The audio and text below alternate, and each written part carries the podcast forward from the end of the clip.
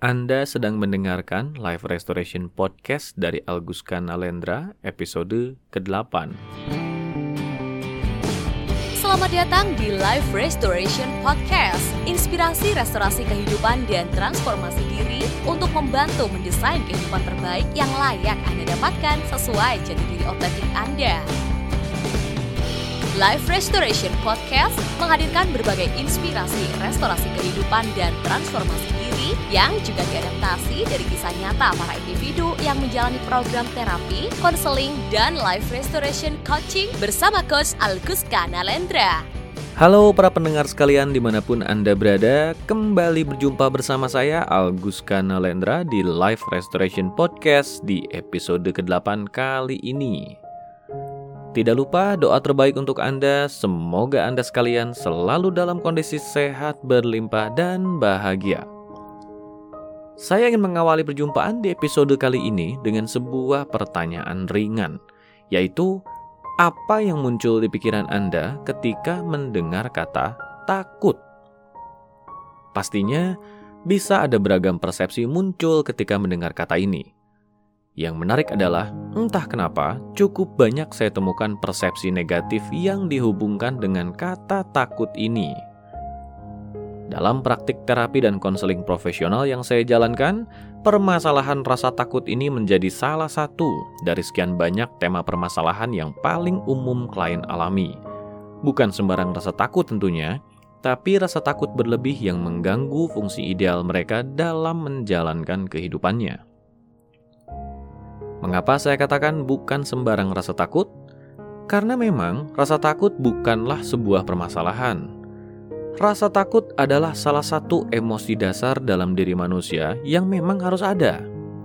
Rasa takut memiliki fungsi tersendiri untuk keberlangsungan hidup kita. Tepatnya, untuk membuat kita berhati-hati dan waspada pada hal-hal yang bisa mengancam hidup kita. Bayangkan kita hidup tanpa rasa takut.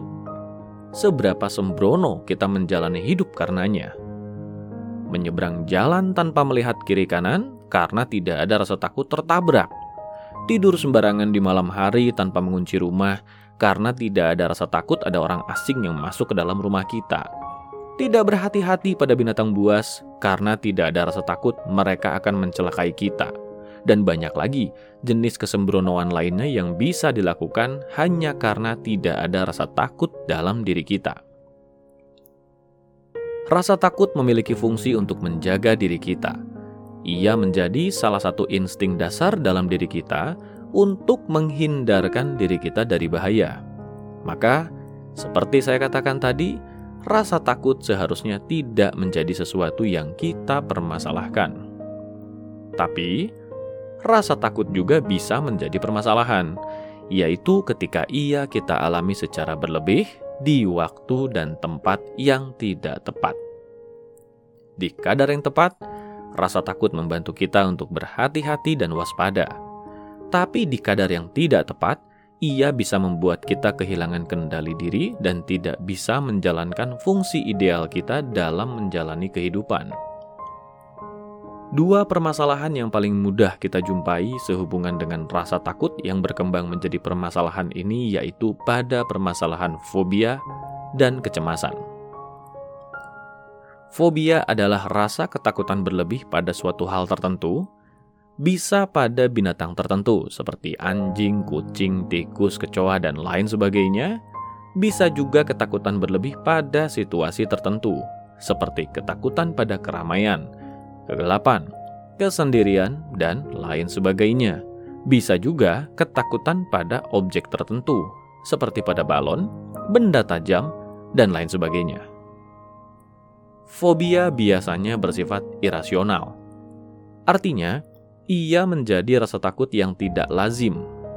Objek yang ditakuti oleh mereka yang mengalami fobia biasanya adalah objek yang dianggap tidak sepantasnya ditakuti oleh orang lain pada umumnya. Ciri umum yang menyertai fobia yaitu yang mengalaminya akan kehilangan kendali diri ketika ia dihadapkan dengan objek yang mengaktifkan respon fobianya. Mereka bisa sedemikian bertindak tidak rasional tidak memperhitungkan kondisi lingkungan dan bahkan bisa nekat ketika dihadapkan dengan objek yang mengaktifkan respon fobianya. Mereka bisa meronta-ronta, berusaha kabur, dan bahkan pingsan jika dipaksakan dihadapkan dengan objek yang mengaktifkan fobianya.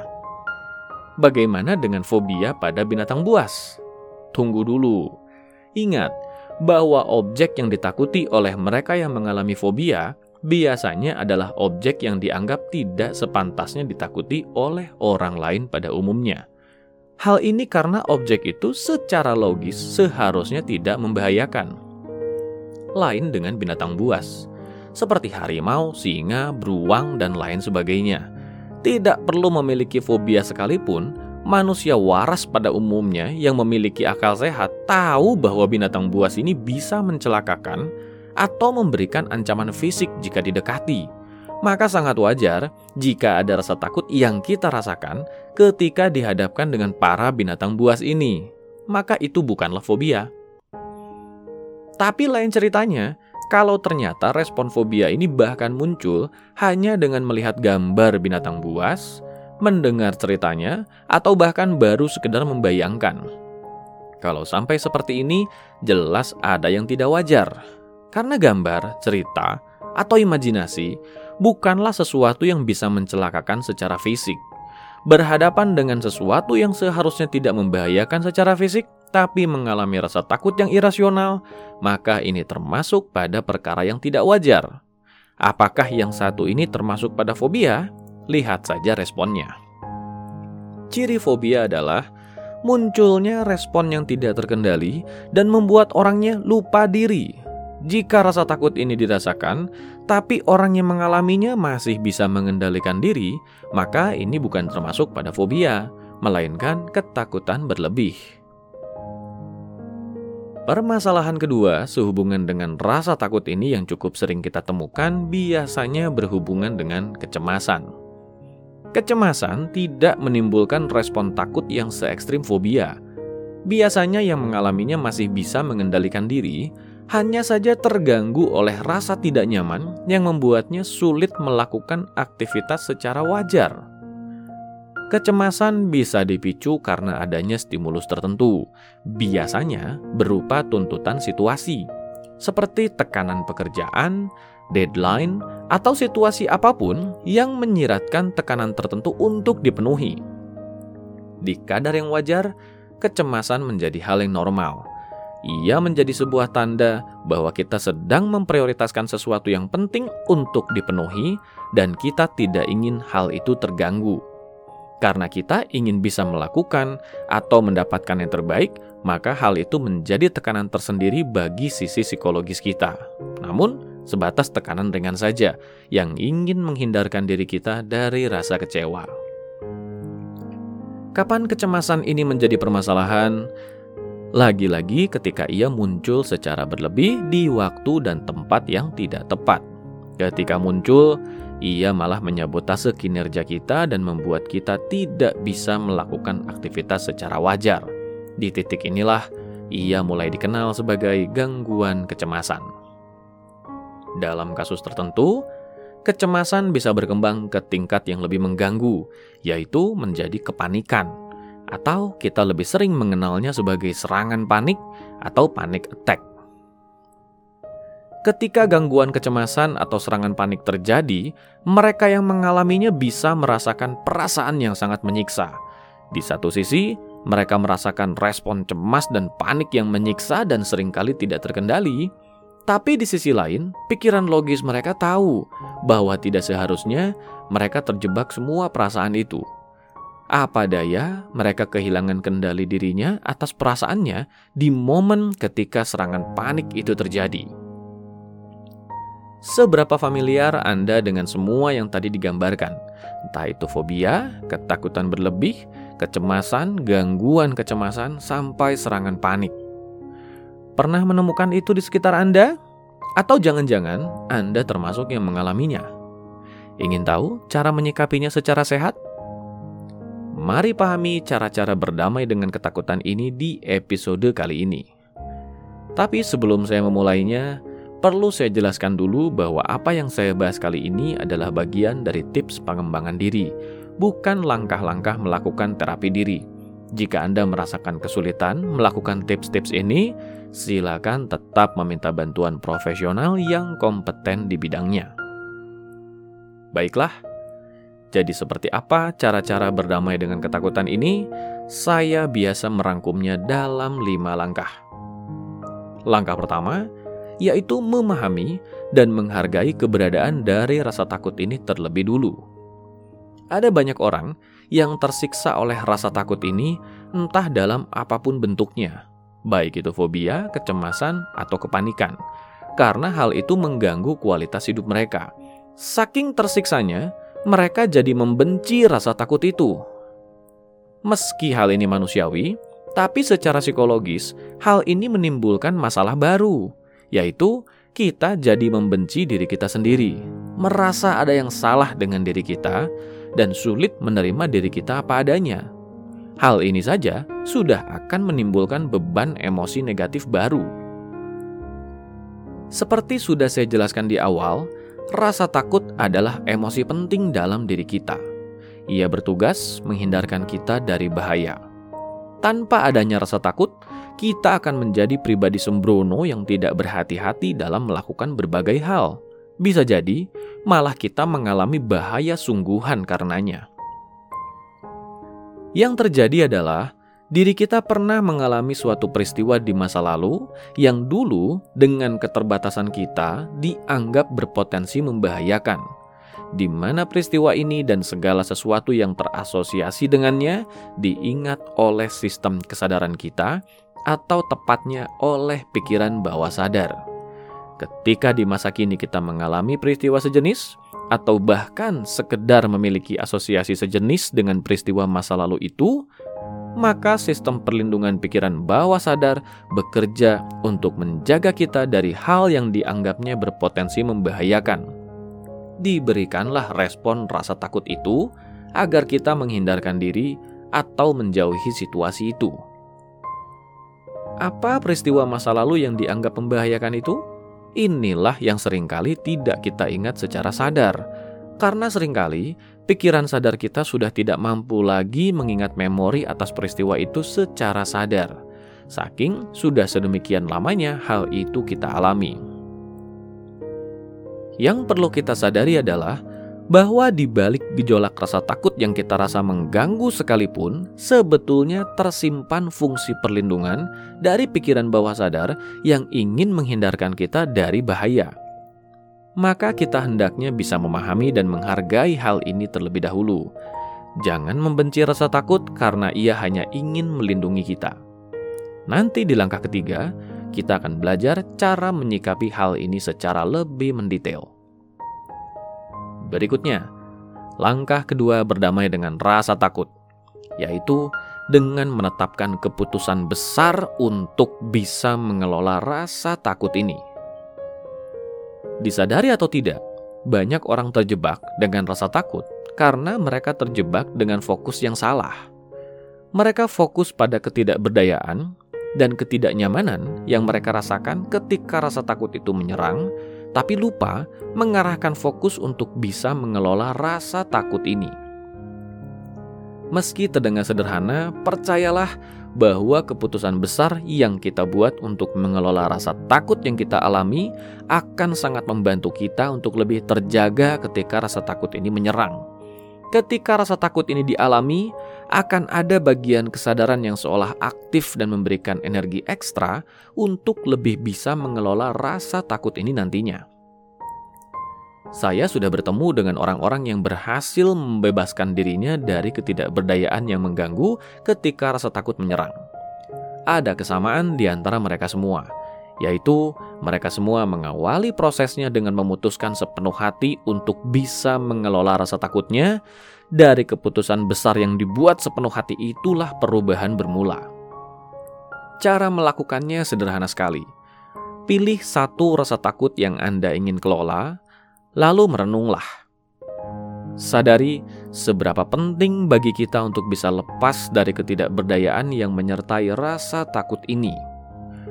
Bulatkan tekad untuk benar-benar memutuskan bahwa kita benar-benar ingin lepas dari ketidakberdayaan ini sejak sekarang. Ini adalah tahap yang sangat memerlukan pengerahan fokus dan kebulatan tekad. Betul-betul luangkan waktu untuk merenung ini sebaik dan sedalam mungkin sampai keputusan besar ini benar-benar dibuat. Langkah ketiga yaitu fokus pada keputusan besar ini ketika rasa takut menyerang, mengedukasi pikiran bawah sadar bahwa kita benar-benar sudah siap lepas dari rasa takut ini sekarang. Caranya yaitu dengan menyiapkan diri sebaik mungkin, mengenali tanda-tanda ketika rasa takut itu mulai terasa. Ketika gejala rasa takut itu mulai terasa, cepat ingat kembali keputusan besar yang kita buat untuk lepas dari rasa takut ini. Munculkan kembali kebulatan tekad yang kita putuskan untuk lepas dari ketidakberdayaan dari rasa takut ini. Setelahnya, mulailah fokus pada kendali diri. Biarkan saja rasa takut itu muncul dengan semua gejalanya yang biasa kita alami ketika ia muncul. Sadari seperti apa respon tubuh kita, respon napas kita, dan semua yang kita rasakan ketika rasa takut ini muncul. Bedanya adalah fokus pada keputusan besar yang sudah kita buat untuk lepas dari rasa takut ini. Apapun ketidaknyamanan yang dirasakan, tetap fokus menyadari bahwa kita sudah memutuskan untuk lepas dari ketidakberdayaan yang menyertai rasa takut ini. Biarkan saja semua rasa takut ini muncul sampai sejauh manapun itu, dan fokus rasakan apapun yang dirasakan. Tapi tetap jaga kendali dan fokus kita pada keputusan yang sudah kita buat. Tetap jaga fokus kita pada keputusan itu sampai gejala takut itu terasa mereda kembali. Jika ada pemikiran atau perasaan yang muncul dalam diri yang menyertai rasa takut ini, biarkan saja. Terima saja apapun yang kita rasakan. Bahkan, cobalah untuk memahami alasan-alasan yang melandasi rasa takut ini, lalu nyatakan dalam bentuk kalimat-kalimat singkat. Seperti, "Oh, rupanya aku takut karena..." Atau, "Oh, rupanya aku takut pada..." Selesaikan kalimatnya dengan pemahaman yang Anda dapatkan dari yang Anda rasakan. Berapa lama hal ini harus kita lakukan bergantung pada intensitas rasa takut yang muncul tentunya. Tapi uniknya adalah, semakin kita fokus pada keputusan besar yang sudah kita buat, prosesnya justru bisa berlangsung dengan lebih cepat. Jika rasa takut yang muncul itu kita rasa cukup lama tidak kunjung mereda, tetap jaga fokus kita pada keputusan besar yang kita buat. Namun, mulai melakukan hal lain atau aktivitas lain yang lebih menyibukkan diri, atau bergerak-gerak ringan saja, atau fokus menarik nafas panjang dan membuang nafas perlahan secara berulang. Jika perlu, sambil menyatakan kalimat yang bisa meralat keyakinan yang melandasi rasa takut ini. Misalnya, "Aku sadar aku tidak perlu takut karena..." Selesaikan kalimatnya dengan pemahaman baru yang kita dapatkan, yang bisa menyadarkan kita bahwa memang sudah waktunya kita terbebas dari ketidakberdayaan akibat rasa takut ini sekarang. Yang kita lakukan di proses ini, yaitu kita sedang mengedukasi pikiran bawah sadar bahwa apa yang dulu pernah dianggapnya sebagai ancaman atau potensi bahaya, sudah tidak perlu lagi kita takuti dan tidak perlu lagi kita anggap sebagai bahaya. Hal ini dibuktikan dengan kita mampu mengendalikan diri di situasi yang kita alami itu. Langkah keempat, yaitu memberikan rasa penghargaan pada diri sendiri setiap kali sudah melewati prosesnya. Langkah ini merupakan lanjutan dari proses sebelumnya. Seiring rasa takut itu mulai mereda dan berangsur stabil, mulailah menarik nafas panjang dan dalam, lalu menghembuskan perlahan secara teratur sampai kita merasa lebih stabil. Lalu berikan penghargaan pada diri sendiri dan pikiran bawah sadar. Berkata-katalah seperti, "Terima kasih ya, selama ini sudah menjaga dan melindungi. Sekarang sudah tidak perlu takut lagi. Aku sudah bertekad untuk jadi pribadi yang kuat, maka bantulah aku untuk menjadi kuat. Terima kasih, terima kasih, terima kasih. Lakukan proses ini dengan penuh penghayatan. Jika perlu, lakukan sambil melakukan gerakan seolah memeluk diri sendiri. Anda akan merasakan perubahan yang luar biasa sambil melakukannya. Langkah kelima, yaitu menggabungkan langkah kedua, ketiga, dan keempat dalam satu kebiasaan. Pahami lagi langkah kedua, ketiga, dan keempat yang sudah saya bahas tadi, yaitu buat keputusan besar untuk lepas dari rasa takut yang membuat tidak berdaya. Ketika gejala rasa takut mulai terasa, fokus pada keputusan besar itu dan membiarkan gejala rasa takut itu terasa sejauh dan sedalam apapun, sambil tetap fokus pada keputusan besar itu sebaik mungkin. Terus biarkan semua itu mengalir sampai perlahan mulai mereda dan kembali stabil. Nyatakan kalimat-kalimat yang membantu Anda memahami rasa takut ini dengan lebih baik jika perlu. Ingat untuk menarik nafas panjang, dalam, dan teratur sambil melakukan prosesnya. Lalu, akhiri dengan memberikan penghargaan pada diri sendiri. Gabungan dari langkah ini harus kita lakukan sebagai sebuah kebiasaan. Ingat untuk selalu fokus pada keputusan besar yang kita buat. Itulah mengapa penting sekali untuk membuat keputusan besar itu sepenuh hati. Jadikan ini sebuah kebiasaan ketika gejala rasa takut itu terasa. Anda akan merasakan bagaimana sensasi takut itu perlahan-lahan mulai berkurang dan mereda dengan sendirinya dari waktu ke waktu sampai ia perlahan hilang pada waktunya nanti. Nah, sudah lebih memahami cara berdamai dengan rasa takut dari penjelasan di episode kali ini? Silakan praktekkan dan bagikan kisah-kisah Anda nanti. Sampai jumpa di episode berikutnya. Dapatkan lebih banyak inspirasi restorasi kehidupan dan transformasi diri dengan ikuti Instagram @alguska dan YouTube channel Alguska Nalendra. Kunjungi juga website www.alguska.com untuk temukan lebih banyak informasi menarik lainnya, termasuk untuk memesan layanan profesional bersama Coach Alguska Nalendra untuk membantu mendesain kehidupan terbaik yang layak Anda dapatkan sesuai jati diri otentik Anda.